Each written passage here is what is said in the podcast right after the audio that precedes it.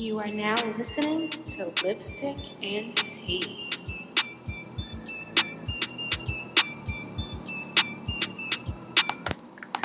Hello, everyone, and thank you for tuning in to Lipstick and Tea. We're your hosts, Brianna and Faith. And we have three very special guests with us. Faith's husband, LA Rams defensive tackle, Michael Brockers. What's up? Michael's teammate, inside linebacker, Alec Ogletree. What it do? And his lovely wife, Alex. Hi! Welcome, everyone. Tonight, we're discussing part 2 of our series, Dating and Relationships, Marriage Edition. First of all, I want to know, how did you all meet your spouses? You want me to go? All right. So we met through mutual friends in high school around the summer of 9th grade, I think. And it was kind of crazy because we didn't go to the same school. So she went to Hightower way across town. And I went to, a school named Chavez. And our first date was kind of weird because my mom wouldn't let me go. And her mom was all about it. Then last minute, her mom was like, no, you can't go. And my mom was all for it. But at the end of the day, I think, God works in amazing ways, and he made it happen. We got to meet, and it's been happily ever after ever since. Awesome. Okay. Exactly. I'm going to give you the real version later. How did you guys meet? Well, it was pretty much the same type of story that y'all had. I mean, we met through... No, it wasn't the same story. It was somewhat similar. It's similar to the same story, but we definitely had mutual friends that, were friends first. And then, I ended up going to her house with my friend because her friend actually was at her house. And they invited us down. And, I'm just pretty much playing the third wheel. I didn't really have any clue what she looked like or anything, just who she was. But, I met her. Let's see, when was it? I think it was 11th grade. Yeah, it was 11th grade or something like that. But in the springtime. Yeah. Then, we just kind of stayed in contact a lot. We definitely had our stories, in our relationship. But, that's it. We got married last year, so it's been a year and almost a year and a half almost now. So, we... new to this marriage thing, but, it's been great ever since. So.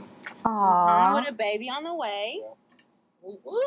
Awesome. Congratulations. Thank you.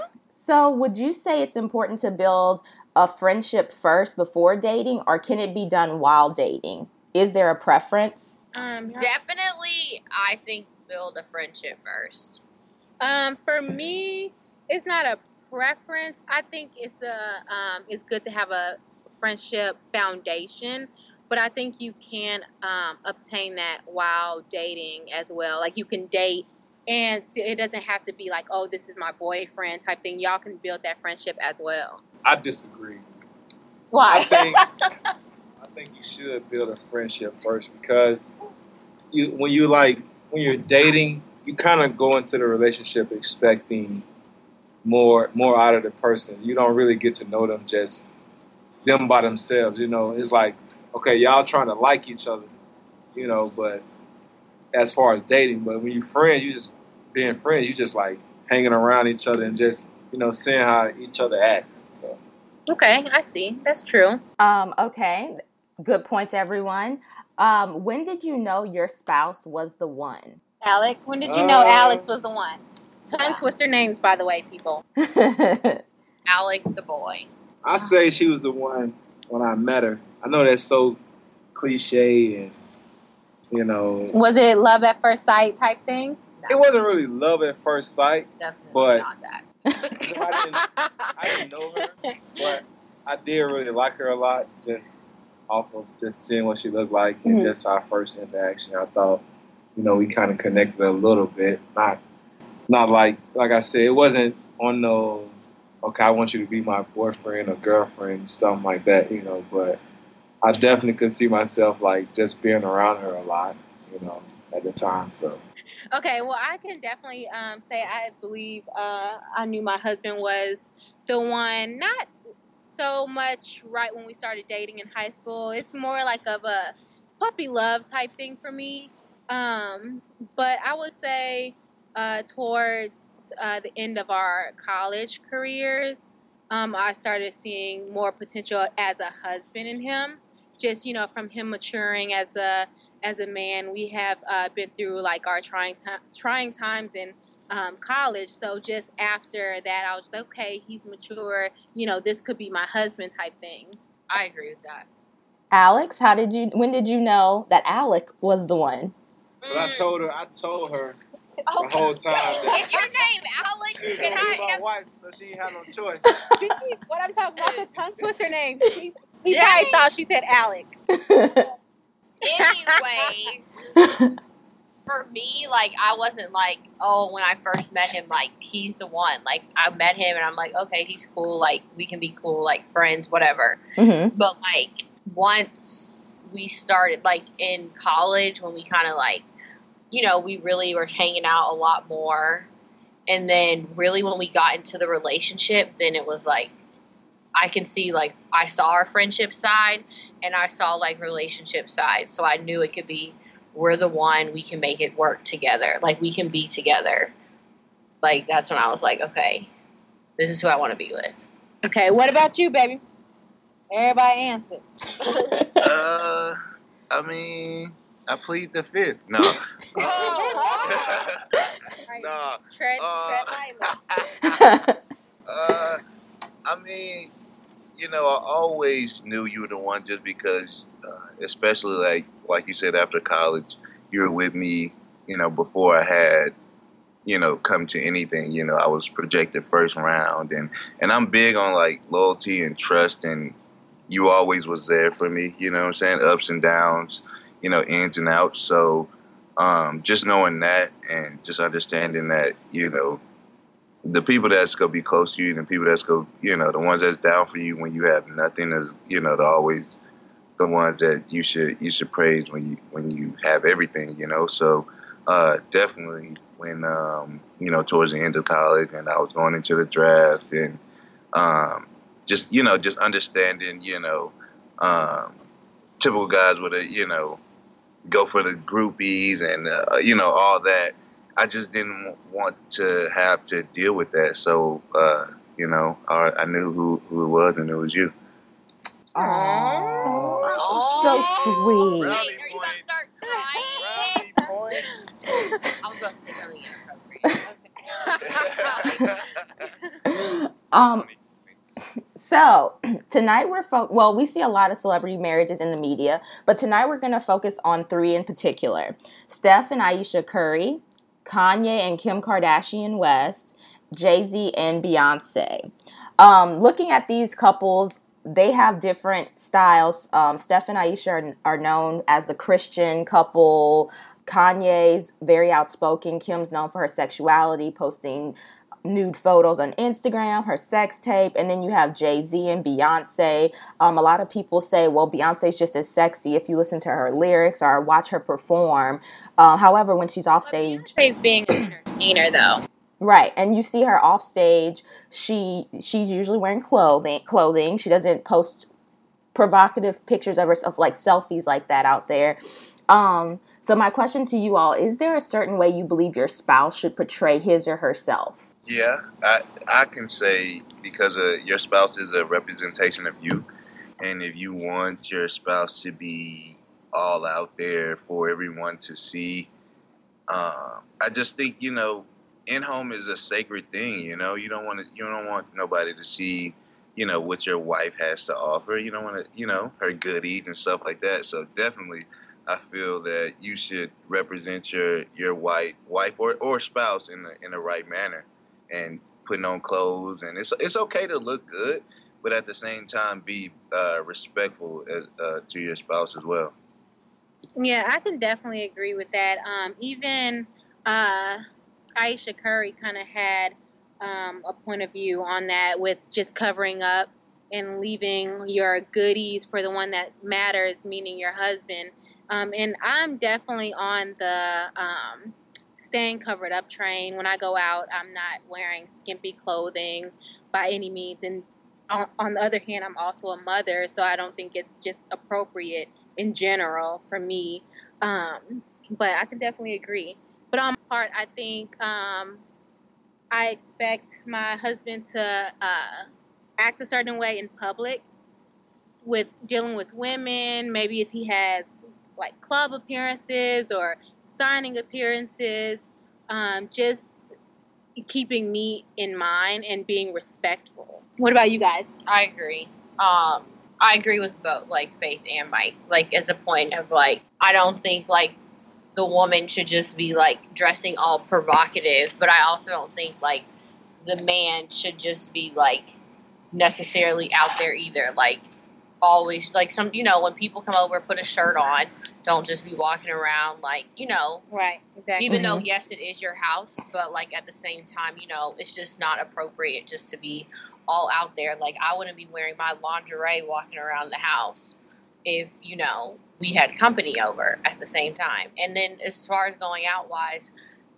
both ways, I think the man and the woman should both be respectful because, I mean, like, if some dude came hitting on me because I, like, was wearing something skanky or whatever, he wouldn't like that. And that's also vice versa. So, you know, you always just have to be respectful. And, you know, like, it goes for both ways. I wouldn't like it as far as going out, you know, like if you're wearing something. Like if you wear something and you go out, I know guys are just going to look. That's just being real. A guy's just going to look at a girl no matter what she look like, you know. But at the same time, it could be boo-boo the film. But at the same time, I feel like the girl should know who's like, you know, who her man is and, mm-hmm. you know, be respectful of him and what you do. Like I said, guys are going to try to talk to you even if you tell them you have a dude or whatever. Same with girls. Girls do the same thing too. True. But trifling. Yeah. It is trifling. I'm like, you're bold, chick, you're bold. Because you're like I said, it goes both ways. It's both sexes do that. So, you know, it's about, you know, you sharing what you have with your significant others. You just have to be respectful of your others. And what would you say? So, if your wives wanted to post bikini pictures, what's the line drawn here? As we talked about, you know, Kim Kardashian, she's posted nude photos of herself on Instagram showing off her body, her weight loss. Kanye's known for tweeting and his lyrics having some reckless things to say. Is it appropriate for your wife to post a picture of herself in a bikini? Where's that line drawn? And even for guys, where do you draw the line with your husband in terms of what he says on social media or portrays himself in that way? I could say, like, it all depends on, like, the manner because, you know, Kim Kardashian is all about sex. You know, sex sells and that's what her whole life is about, you know? So in her line of work, it's almost like people want to see that so she can say, you know, in the media. But as far as, like, you know, football players and just, I don't know. I think, you know, most football players, not to say, like, like regular wives, but we don't have, you know, sex symbol wives like that need to put themselves out there. But, you know, it might be a family picture where your wife is in a, you know, at the beach and she's in a bikini and, you know, if it might come out, and especially if your wife happens to, you know, look good in a bikini, that's gonna happen. So it's all about the manner. If you're just like let's say Faith was just like at the pool one day while you're right, and then she's like posting selfies of herself. Right. Yeah, then that's why I said like it's all about the manner. You know what I'm saying? Okay? Like it's not.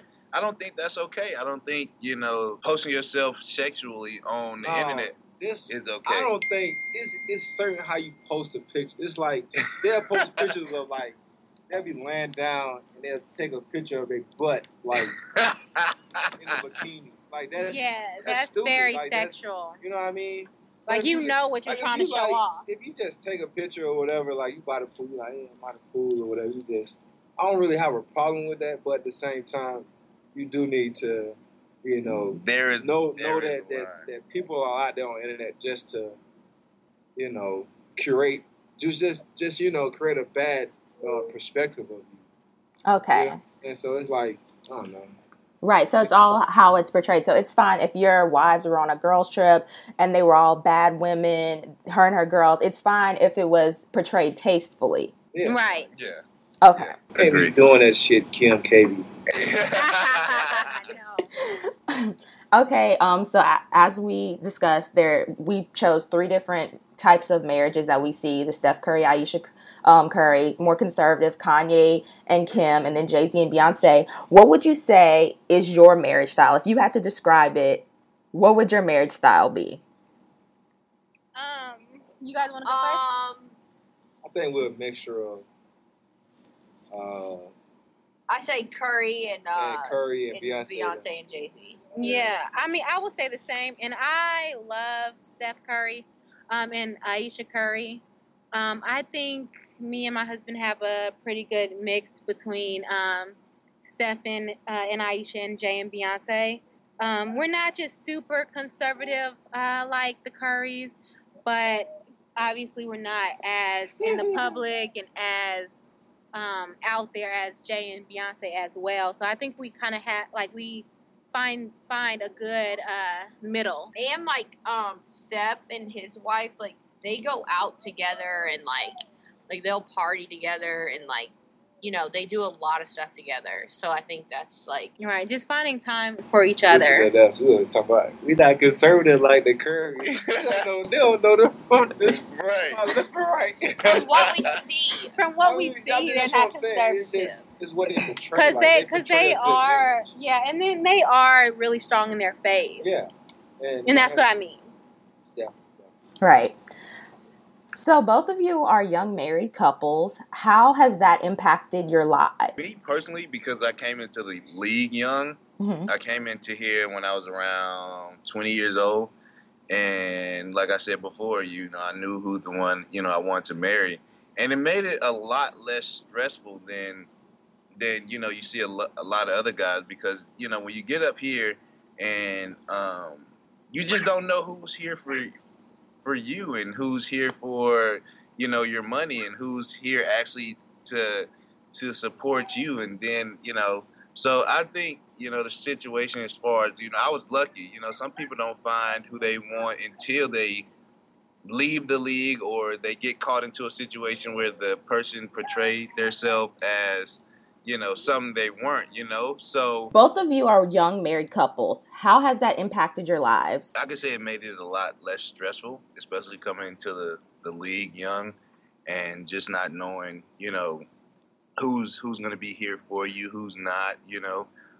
So definitely I can say that it made my life a lot less stressful, just knowing the person I was going to marry, knowing somebody that's going to be, you know, here for me and just knowing I don't have to go through it, you know, through life by myself, because, you know, the transition between the, you know, college and the NFL is a really big step. And it's a lot of people coming at you. Different people, you know, want to be your financial advisor, want to be this, want to be that for you.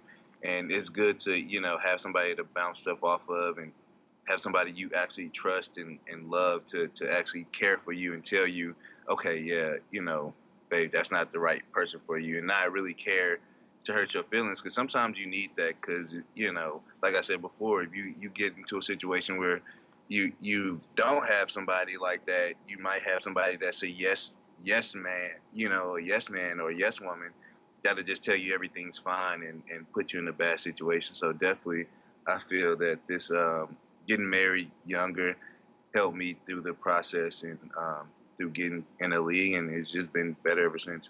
What do you think, Alec? I agree with Mike. It helped me out a lot because, I mean, I feel like she does help me stay straight and stay focused on what it is I want to accomplish in life, you know. And, you know, I definitely wanted to find somebody that I wanted to share it with, you know, and be there for me.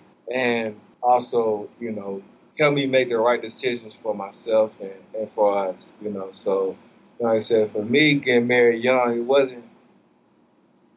wasn't so much of, like, I was scared to do it or, you know, I just wanted to find the right one. And, you know, I just so happened to find the right one early. And You know, I wasn't just going to sit around and just wait to, you know, maybe things she might have been with somebody else, you know, before we even started talking. That's so. Right. You had to grab it quick. Don't just wait around. She was gonna wait. But you know, like I said, I didn't have any reason to wait. You know, because I knew I wanted to have a family one day, and you know, be with somebody for the rest of my life. And you know, I said she was the one for me. So, ladies, how did getting married young impact your lives? I think for me, it made me mature a lot. It made me realize I can't make decisions just for, oh, Faith, what do you want to do? Or where do you want to move? It made me kind of keep account of my husband and now my daughter. So in that sense, it did make me mature quite a bit. Well, for me, you know, I was the first one out of all my friends to get married. And so, you know, we were a pretty wild bunch. So it kind of just, like, calmed me down and, like, you know, like Faith said, like, it made me more mature and made me realize, like, you know, like, I can't just make decisions for me. It's, like, for me and my husband. Or, like, for instance, like, if one of my friends just wants to come, like, stay or something for, like, a week or 2 weeks at a time, like, it's not really appropriate because I have a husband. Right. So, you know, stuff like, little things like that, like, all those kind of things changed because, like, you know, we're all used to, like, oh, I'm coming to your place this weekend, or, oh, let's go on a trip to Vegas. Like, you can't do stuff like that anymore because it's, like, you know, you have responsibilities and, like, you're starting a family. So, you know, I think it's a really good thing, though. It's a maturity level, and it comes with responsibility, and it takes, like, a special person to really be able to handle all of that. Yeah, I agree. Okay. So, Alec, I know you said that you weren't really scared, but for both of you and Michael, did you ever at one point get scared, especially being in the NFL? Was there ever a point where you were kind of like, do I really want to get married this young? Do I want to see what's out there, or, you know, figure out myself in the league first? I didn't give myself enough time to, you know, even get that far, you know. So after my first year playing in the NFL, I went on. We already had it planned that we were going to get married. So I didn't even give myself enough time to even think like that. So I went on and got it done early. So that's why you weren't scared? I think that's why I wasn't scared, because I went on and got it done early. I mean, you might as well get it done before you them thoughts keep, you know, watching creep. So get it done. Yeah, I mean, like I said, like, it was. For me, it was more of a, you know, I knew who I wanted to marry, and I wasn't really terrified of the situation of, dang, I got to be with this person for the rest of my life. You know, am I really ready? I know I was ready because I knew, like I said, it would help me calm down and just kind of grow up a lot more, just from, you know, coming out of high school to college.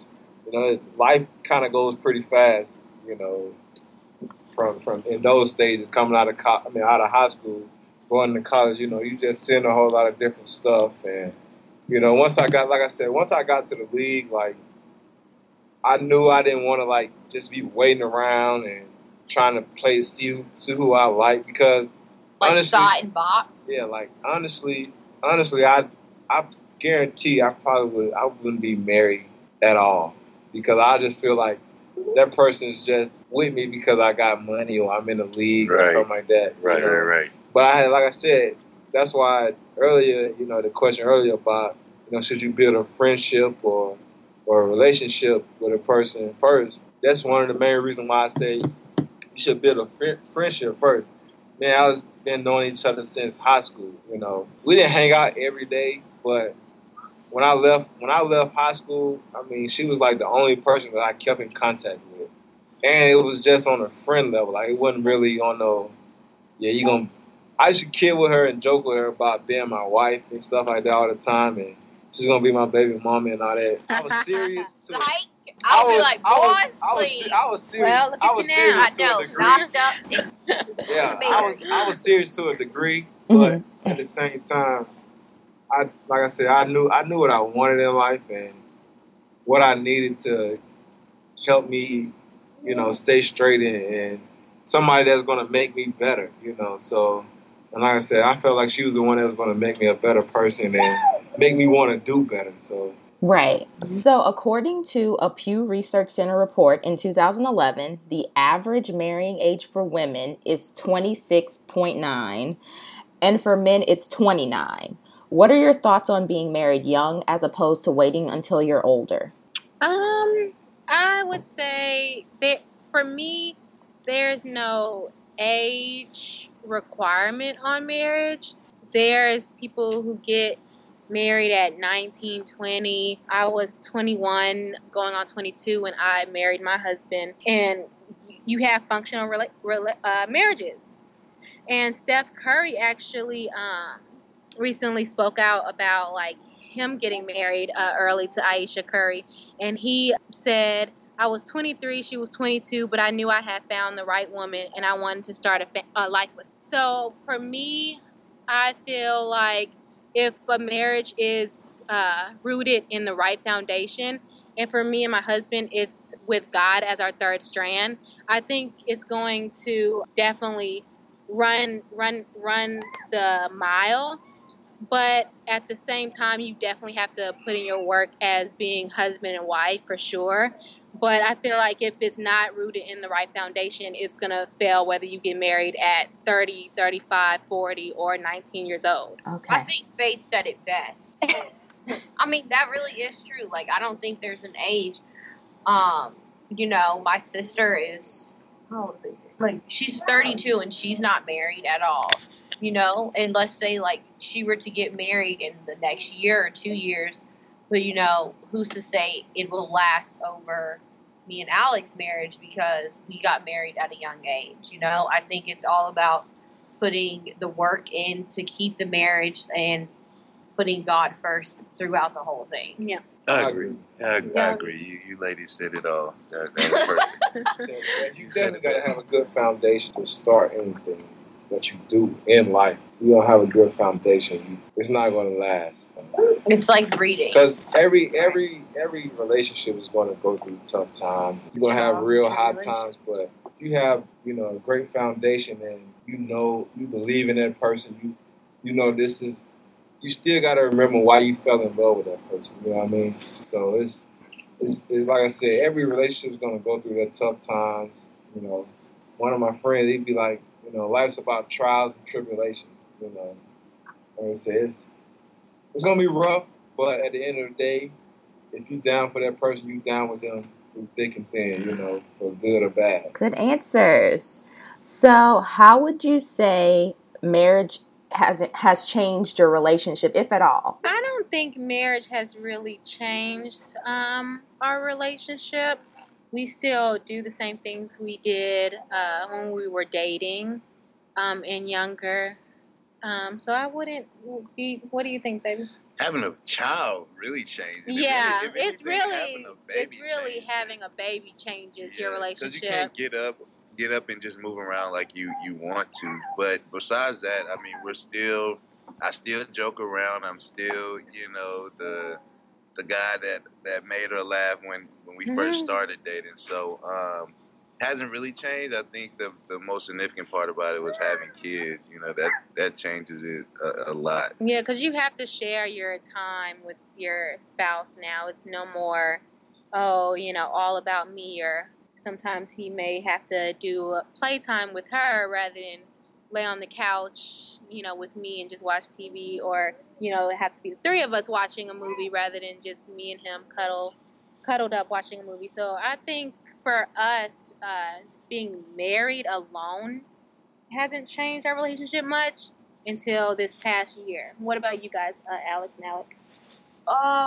I think it has changed. I wouldn't say marriage changed the relationship. I think just being in a relationship changes, like, like just being together every day, like, yeah, like it's like I feel like it has to change because, like, you, at first, you know, you kind of separate. Like y'all be together, and when y'all meet, it's just all good. You know, but like time, you're together every night, y'all living together. But like, that is like, right. You like live together and stuff. Like you gonna get on each other's nerves. Right. I don't care what you do. Yes. Anyway, everybody it's all giving. Michael gets on my nerves. You know, just because y'all in the same space every day, and like I said, having kids that definitely changes it. But like I said, it's. You have to know what the reason why you fell in love with that person, and you know, stand on your have a good foundation in what you do. So it hasn't changed in the sense of like, do we have fun together? We don't have fun together anymore, or something like that. No, you still have fun. You might do different stuff than what you would do, you know, back then when you wasn't dating or. Whatever. So I can definitely agree. Yeah, it's a different type of fun. People think that like marriage, when you get married, you can't have fun anymore. That's not true. It's not true at all. Earlier, Alex, you mentioned Vegas trips, like not doing that or having to be more responsible. Do you miss any of that at all, or for anybody can answer this, like the things you used to do, any of the partying or other things? Do you regret or miss any of that? I don't miss it to, like, the extent that, like, the way I was doing it. Like, I would rather be doing it with Alec than, like, with my friends. Because it's, like, a lot. And to me, it's just, like, a lot more fun. But, like, right now, like, I obviously just miss, like, going out or anything. You just want something by the end of the month. Yeah. Anyway, so. That's all that is. That's all it's saying. This is G-rated, okay? No, it ain't. The subject ain't even G-rated. You a go, but at the end of the night, you want to get something from your spouse because you can't get something from anybody else. All right, let's. Can I finish the question, please? Anyway. I'm tell a lie. No, I'm not telling a lie. So, but like right now, like you miss it because I'm pregnant. So it's like, even like I can't do any of those things with my spouse. Like, you know, like if Alec wants to go out, it's like he has to go out with just himself because I can't go out, you know? Mm-hmm. So it's just like, that's like what I miss. But like, as far as like, I mean, yeah, I do miss hanging out with my friends, but it's like when you're married, it's just a little different, you know? You feel different about certain situations and like sometimes your friends can get you into a lot of trouble. So it's like you should just choose wisely. Like it's like, like you're gonna go out or you're gonna do something. Like you guys should do it together. It's not like a problem if the person like you guys do it separately sometimes, but you know, you just have to choose wisely because friends can be trouble. Yeah, and for me, I think I just like hanging out with Michael a lot too. I mean, I love my friends. I mean, we were never like big partiers. But for me, I just rather hang out with my husband a little bit more than my friends most of the time now that I'm married, more than so when we were dating. And do you miss partying, baby? I wasn't ever a partier, you know? So like you said, like I don't, you know, my first party when I was in college and, you know, it wasn't the best experience. And, you know, I think people just, you know, they're the...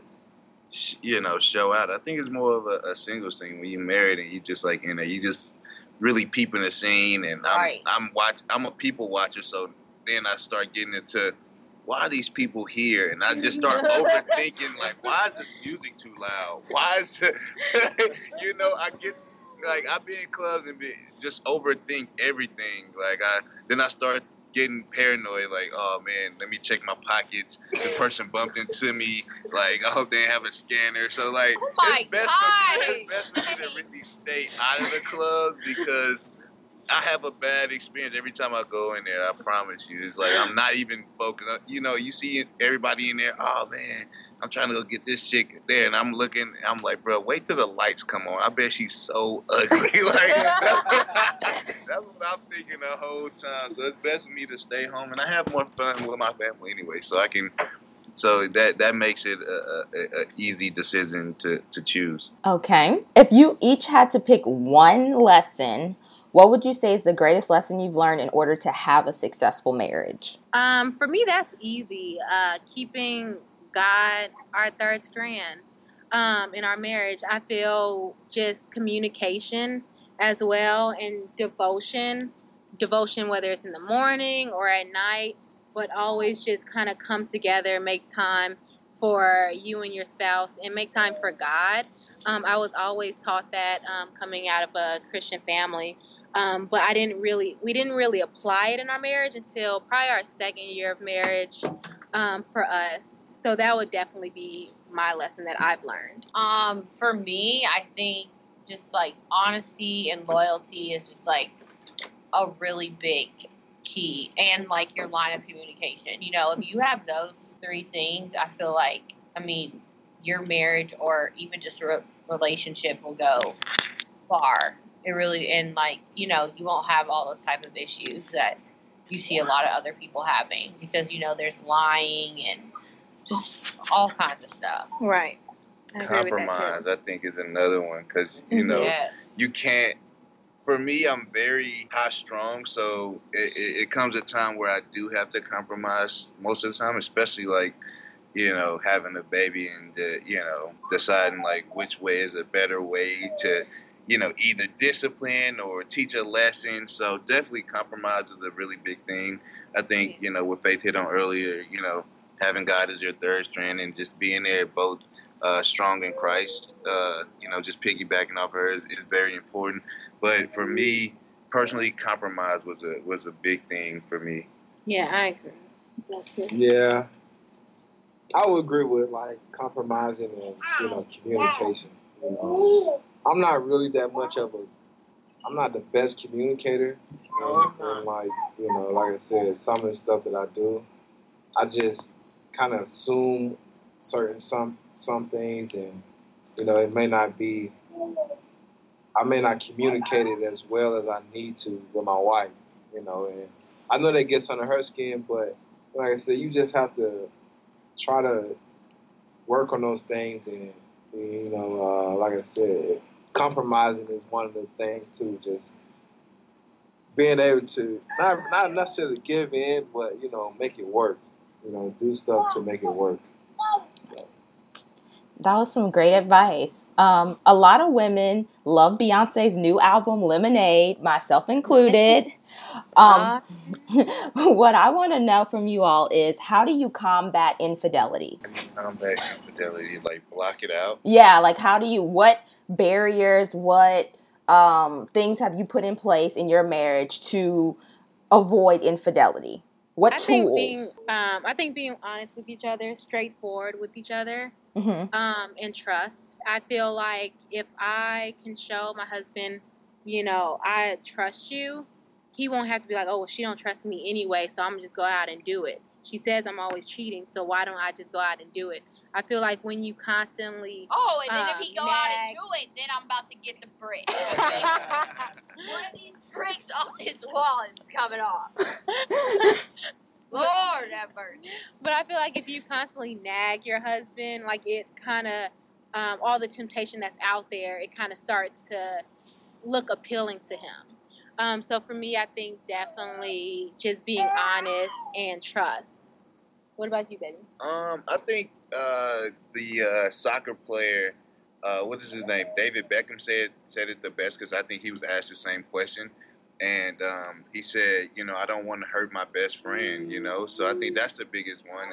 It's not, you know, not wanting to hurt your spouse and see them, you know, distraught, or just see them sad and, you know, upset. And also, like, to combat it, really just knowing that, you know, it's a lot of consequences, man. Like, I think a lot of guys don't think about the consequences before they take action. So, and I'm, like I told you before, I'm a really big thinker, so I'm always thinking, like, okay, like, what's going to happen, you know? Then you got to think about your family, like, you know, I don't want to, you know, not be a father to my child and, you know, have to, you know, get a weekend, and it's just a lot. So you might as well go ahead and, you know, go ahead and, you know, stay faithful and just, you know, focus on what's at hand, and that's having a strong family and a strong foundation, and just be happy with what you got. Because really, when you go out there and you look or you go out there and you go out into the world and, you know, you try to indulge in that, it's really not what you thought it would be, you know, no substance. So definitely at home is where the heart is, and that's where you should be. Yeah, I mean, it definitely has to deal with trust and, you know, knowing the person, knowing what you have, what's real and what's not. You know, the partying, the girls, the men, they're going to be there to the end of time, you know, but you only got one life to live. And, you know, if you can find somebody to share your life with, you know, that's, to me, that's one of the biggest things.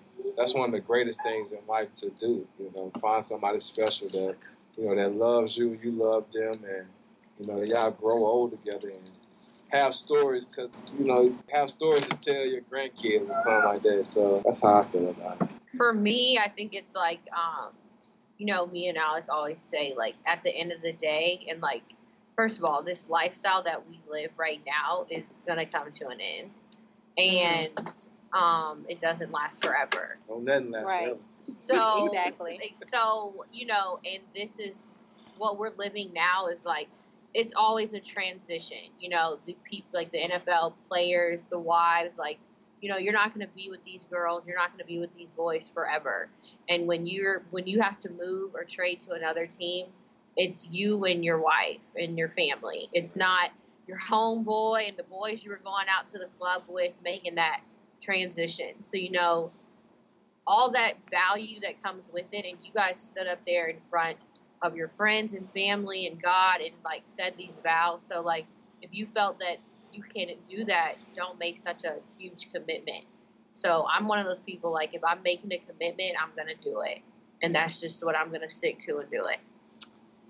Good answers. Recently, I was listening to an episode of The Breakfast Club, and they talked about cheating and also about DMs. What are your thoughts? They were speaking about, is it cheating to Twitter flirt or flirt on IG, whether it be with your fans or followers? Do you ladies and gentlemen, do y'all have each other's passwords? Do you look at your spouse's DMs? I look absolutely at every single thing, and if you do that, yes, you are cheating. Okay? Yes, I definitely agree. Okay? I definitely agree. No doubt. I definitely agree. I definitely check Michael's DMs, ladies out there, and I definitely check all that. And I feel the flirting, whether it's with fans, I definitely think it's not so much as cheating, but I think it's very disrespectful. It's cheating. It's unacceptable. And you shouldn't be doing it. Exactly. Okay, ladies, so y'all better leave these men alone. Get out their DM. Stop commenting. Because these ladies are not playing with you. Guys, do y'all have any comments on this? In the hallway. Oh, shit, you can't do nothing if your girl got your password, so might as well go ahead and leave it alone. Your girl got your password. You might as well know you playing with fire. She always see this. She say married. Have y'all ever had issues with ladies? Because some ladies are bold out here. Have you ever encountered someone? Yes, absolutely. I have.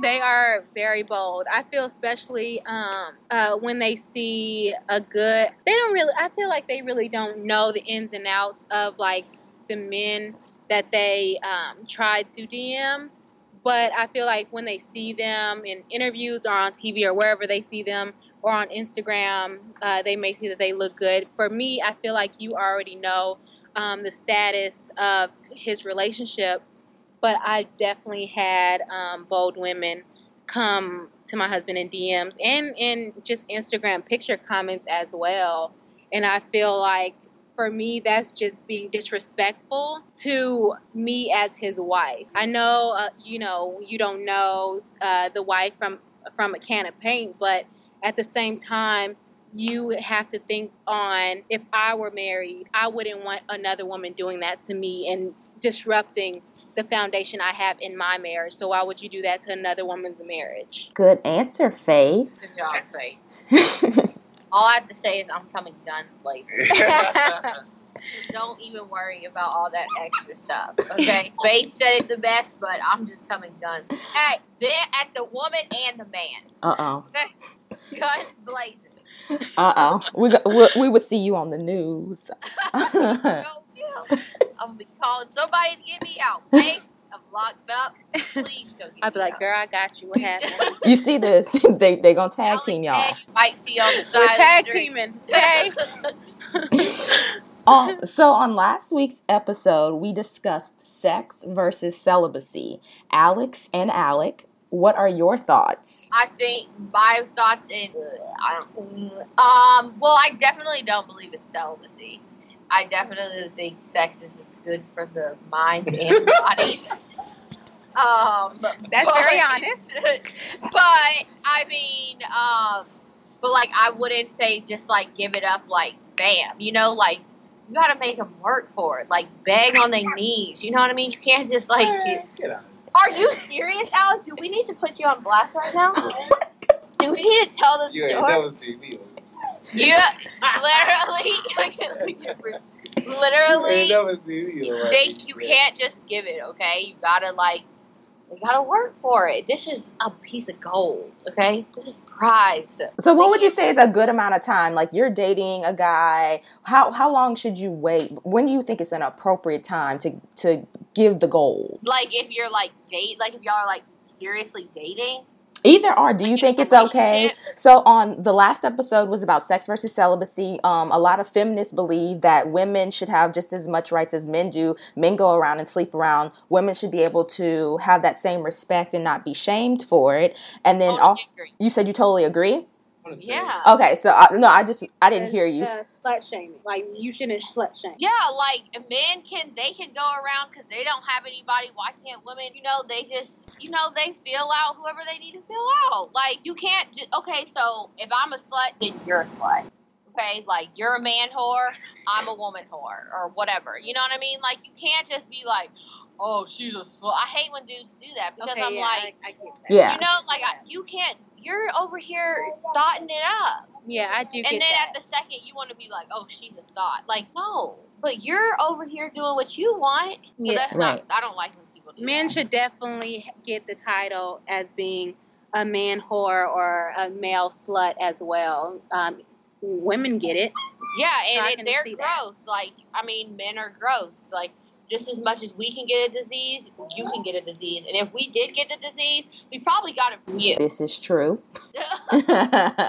Alec, your thoughts, sex versus celibacy and dating. Do you think women should be able to have just as much free range to have sex with whomever and not be judged? Like, men get the high five, but women get shamed. So y'all are on the opposite spectrum with this. Yeah. I don't care what y'all say.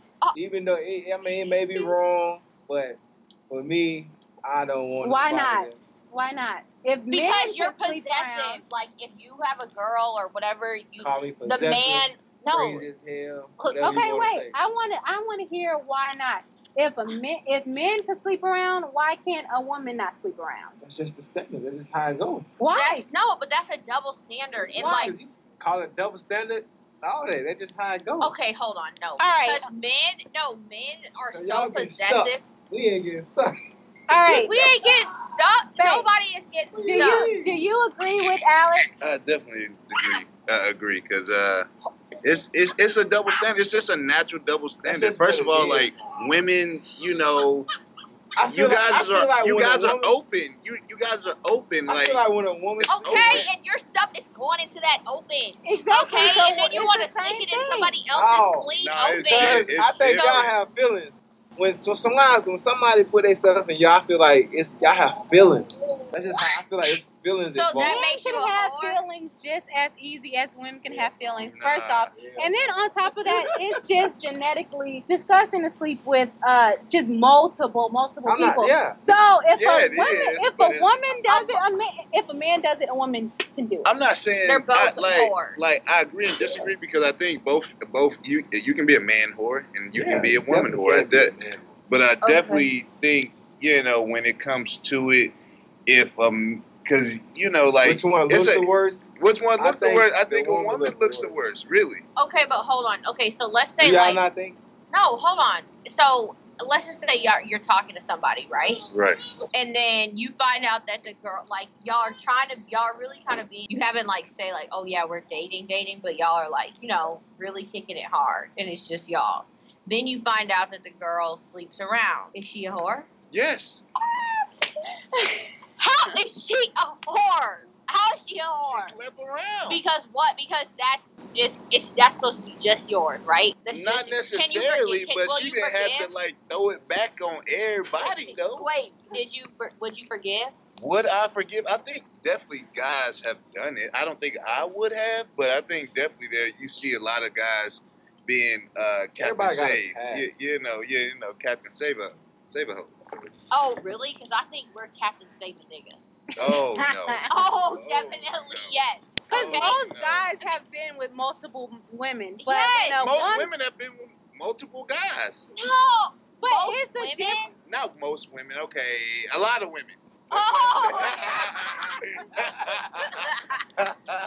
It's enough of y'all. I know that much. Yeah. Are you serious right now? No. Y'all are wrong. It's a double standard. It's a natural double standard. And that's just how the world is. Because if one of y'all friends was a whore, y'all would think she was nasty, right? Right or wrong? If one of y'all friends was just a cold-blooded whore, she fucked everybody. You know, that's nasty. Y'all would think that was nasty. I would. Okay, yeah. We and as a dude, if your boy out there doing his thing.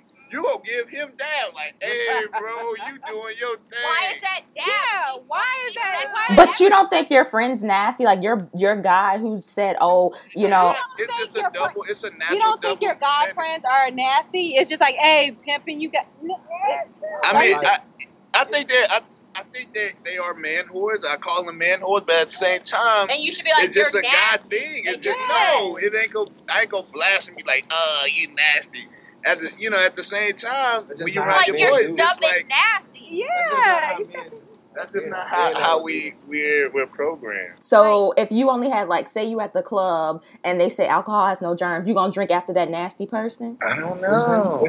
Wait, say that again. Yeah. Okay, you know how, like, sometimes people joke around like, "Ooh, I'm not about to drink after you. I know where your mouth's been." Right. For guys, if they're saying like, "Oh, that's my boy," and you know how many people he's been with and what he's done with those people, are you going to drink after him?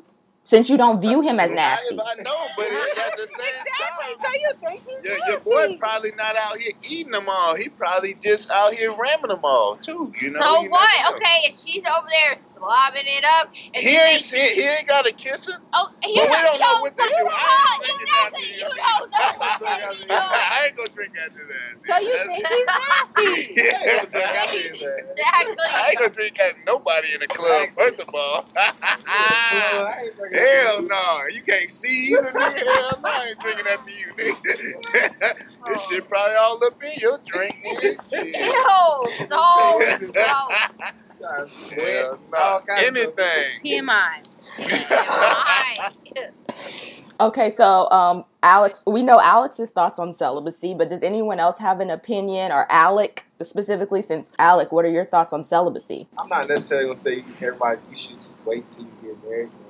If you feel it's right and that's what you want to do, then, you know, do your thing. I don't think nobody should have a problem with it. I mean, it just depends on, I guess, your relationship as far as with God and what you believe in, you know. What you believe is how things should go. So, do you think there are men that'll actually wait? Yeah, I think there are men out there. There's not many of them, but I think there are plenty of guys, you know, a few guys out there that will wait. So do you guys think that y'all would wait? No. Wait for what? Wait, yeah. What are we waiting for? No, like if me and basically like, where are we selling? Like, where are we selling? No. You wouldn't. Oh, you would have went somewhere else. Like, see, but this is the thing. What like, in the world kind of stuff? No. This is what I'm saying. Like, me and you, we wouldn't be talking right now. I probably try to come at you later. You know, in a sense of like, what? not now, but like. Back in the day, like when we was in Hollywood, we first started talking. Like, if we went, like having sex or whatever. Like, I would be cool with you. Like, I would talk to you and stuff. Like, we would just be friends. But I definitely wouldn't even be trying. We definitely need to see what them goodies taste like before we go ahead and put our stamp. Why? I'm sorry. We need to see what them goodies taste like. We gotta be with this forever. At least give us a sample. The Bible says a sample is not required. Well, but what does that do for those women? Okay, that's part of the Bible. What does it do for those women? As you just said, that women are more attached. So let's say you did sample the goodies and they weren't to your liking, then you've just scarred another woman. Exactly. That's life. Like, yeah, exactly. With it. Or what if you don't like the what? You don't like them virgins. You heard them. Oh my gosh, Charlie. It's so much, like, expensive, like. You need to get, don't you don't want no bland chicken, do you? You want a little season on your chicken. So you but I thought that was a stock and a little season. We didn't say you got to salt it down. She knows, she experienced, she know what to do, Y'all are way too much for me. What? I'm just saying. He talking about she know what to do, he know what to do. Yeah, you don't want nobody in there. You like some lightly seasoned chicken. Especially if you're not trying to like get in a relationship with that person or whatever. Like, it's just, I don't know. Okay, but if you are, then what? Then I mean, it's just like I said, it all depends on what you believe in, what you want. So you believe that if back in the day Alex had told you, look, I want to save this for my husband. If you're not seriously interested, okay, you would have walked away. No, but he wouldn't have been trying to talk to me. I didn't try to talk. I didn't even try to talk. I didn't try to talk to her then. Oh, you didn't? No. I was just trying to hit. The cat's out the bag.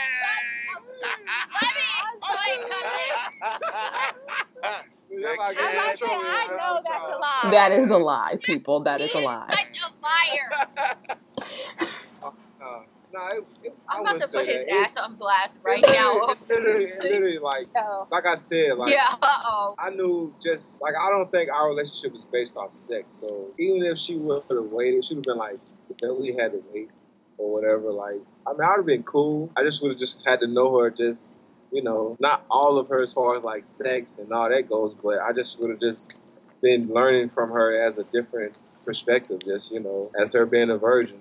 But I mean, like I said, she was cool, so it wasn't no like thing. But you can't say like women are attached because like yeah, I can. No, you can't. Yes, I can. No, Alex, because that's his opinion. That's my opinion. No, because Alex, was I attached to you? Yeah. Bruh, no, I wasn't. Ooh. All right, next question, y'all. They've been over here. Alex, wait, hold on. Seriously, you wasn't attached. Ooh, Alex! Alright, we're gonna cut this. Okay. So, everybody. That's alright. Alex. There ain't no shame. Good. I'm glad you have no shame. Keep it on there, Faith. Okay, so everybody knows he was attacked. The Ogletrees are intact and in love. Next question. Transitioning from married sex to pregnancy sex and then sex after kids, what are the differences? What differences have you noticed in your sex life changing? I think the difference came sex after kids because you start to have to kind of arrange your intimacy around your children. You know, me and my husband always joke about rain check sex. So you give your husband that look like, I'm going to put her to bed. And if you're asleep by the time I'm done, I got you in the morning. Oh, if it don't happen in the morning, I got you next night. Usually it takes about 3 days for you to get your rain check. So you kind of just... that note, like, okay, that rain check, so if it's Monday, by Thursday, I should. No, he's talking about his rain check sex. My rain check sex is good, okay?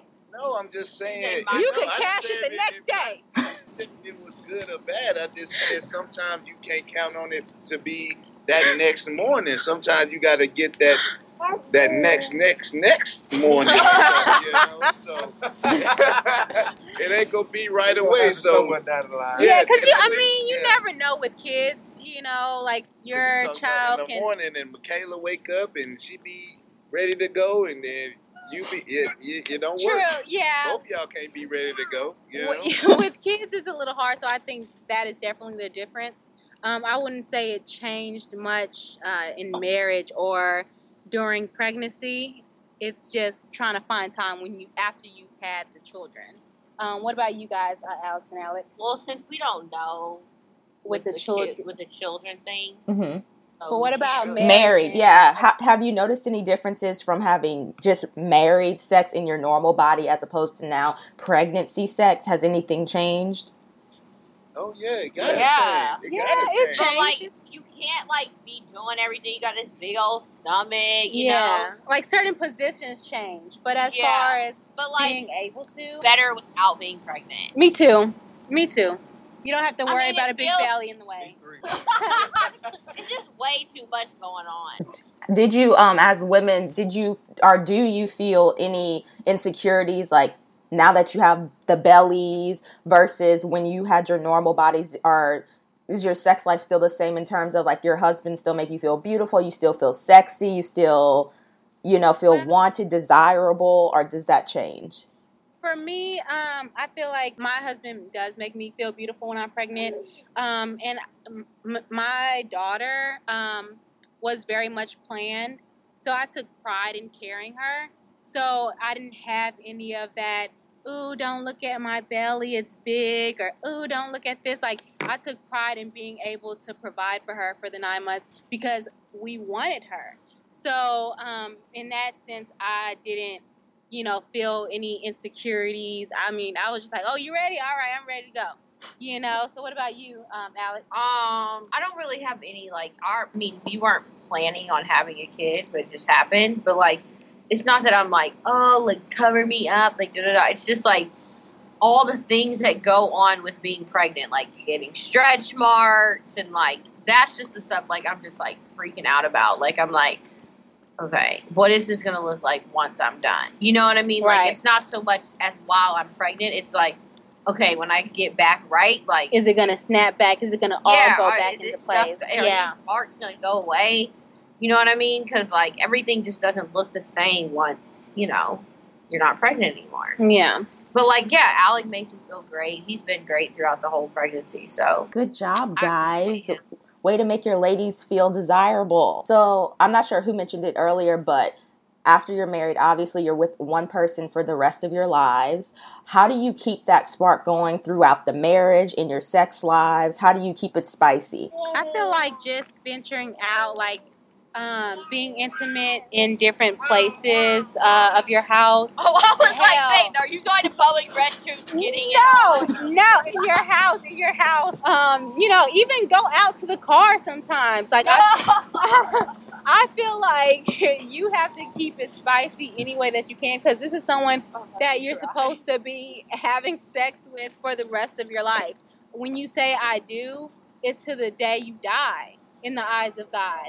And, you know, I feel like you should venture out, sex shops, look into sex toys, certain things like that, to keep it spicy. Because, honestly, don't be shy, y'all. In the Bible, it says sex is not defiable in marriage. So I feel like do whatever you can to keep it spicy, in my opinion. That's right. Go get your toys. Mm-hmm. Guys, do you have any tips on how to keep the marriage and the sex life spicy? I think you just got to...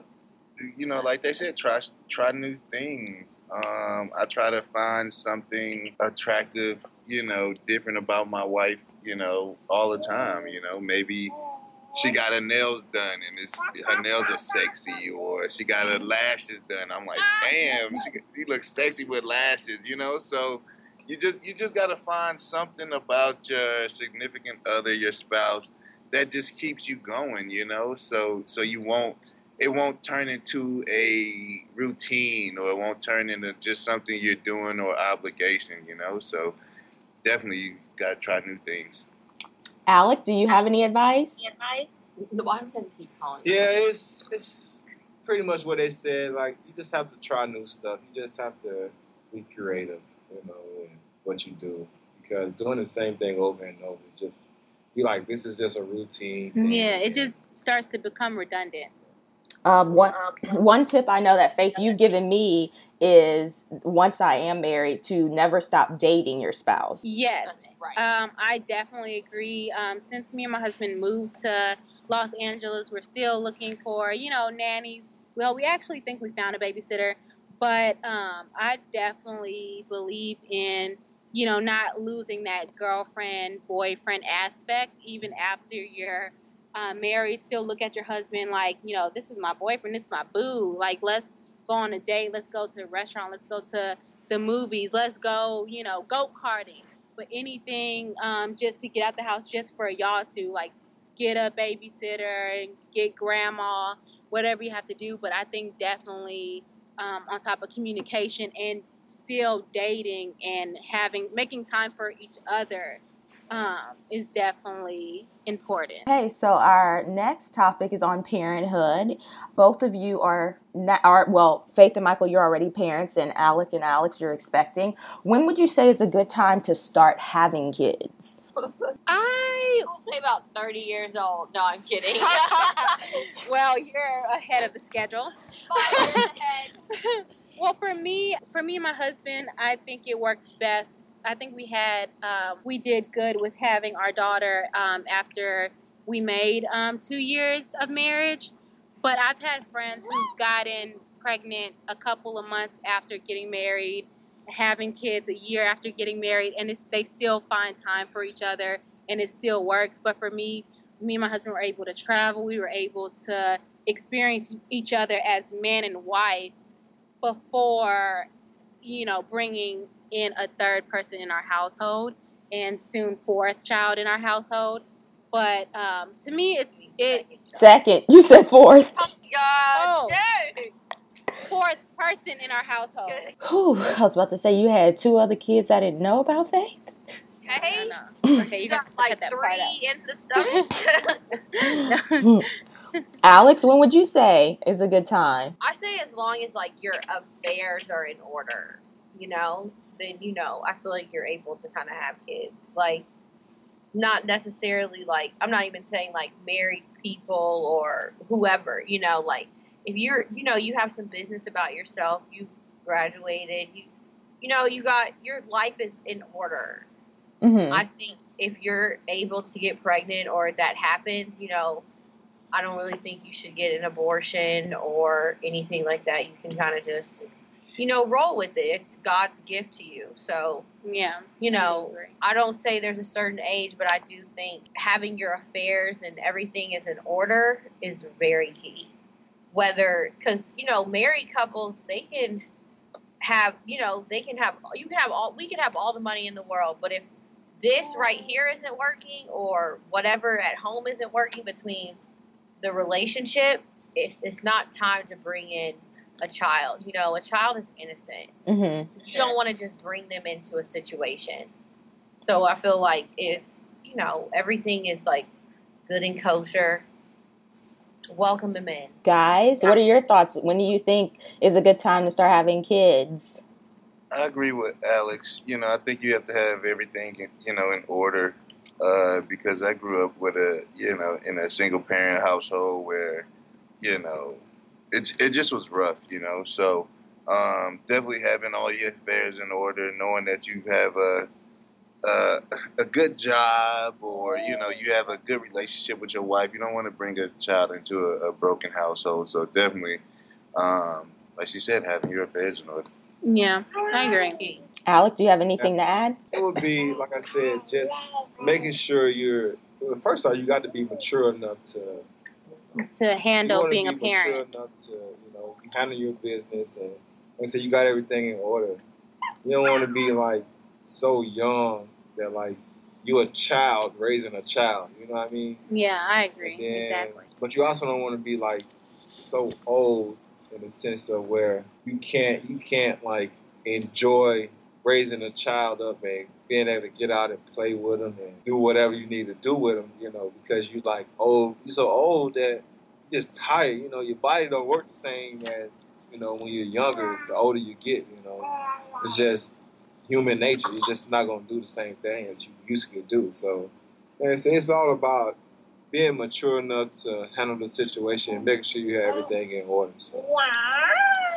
I, as you can tell, that's Michaela in the background for our listeners. So, but now that you are parents and soon to be parent, what's different about your relationship? For me, like I said earlier, not being or having to share my time with my husband, or him having to share his time with. You know, for me, like I said earlier, you know, my husband having to share time with me and my daughter. Mm-hmm. I just have to remember that I can't, you know, just grab him and be like, oh, let's do this or let's go watch a movie. I have to be mindful that there's another woman that's, you know, that needs his affection. And for me, I wouldn't rather share him with another woman or another female than my daughter. Young lady. Alex, and Alec, what's different for you as soon-to-be parents? I think, like, we have different parenting styles.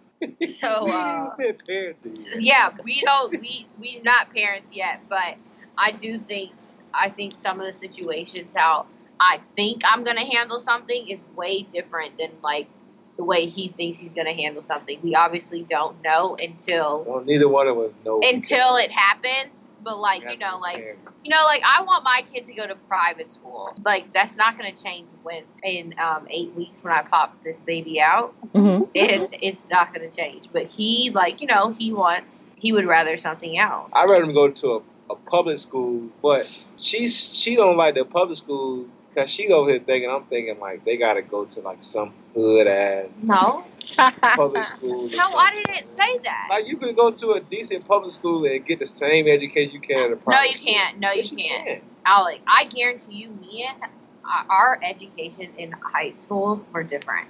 I guarantee you, Alec. I think that's where you compromise. Like me and my husband, we also have different parenting styles.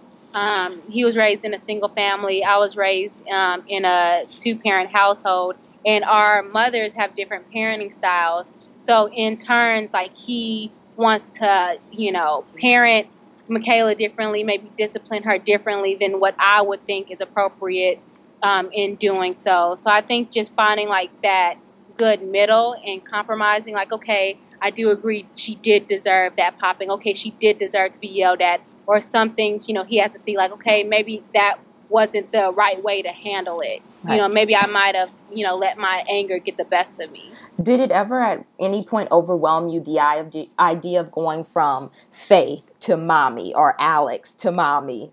Did you ever get overwhelmed with your new title as being responsible for another life? Oh, yes, definitely. A little bit. Yeah, for sure. Most definitely. Because you're responsible for another soul. This is not a puppy. This is not a little guinea pig that you can take back to like the pet store. You can't just be like, you know what? I don't feel like being a mom today, so I'm not going to be a mom. Yeah, like you can't just brush it off. You can't just like, oh, I'm just going to put the dog in the kennel.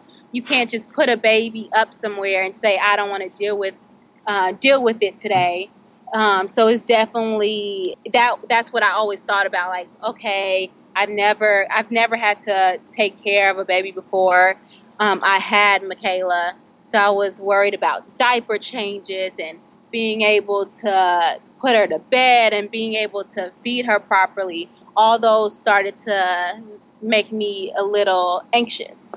Michael and Alec, did you ever have any sense of overwhelming feelings about becoming fathers? I don't know. It's like yes and no, but I would say yes because it's like, you know, you used to being called your name, and then all of a sudden now, you're not even your name. Your name is Daddy. Or Dada. Dada, whatever.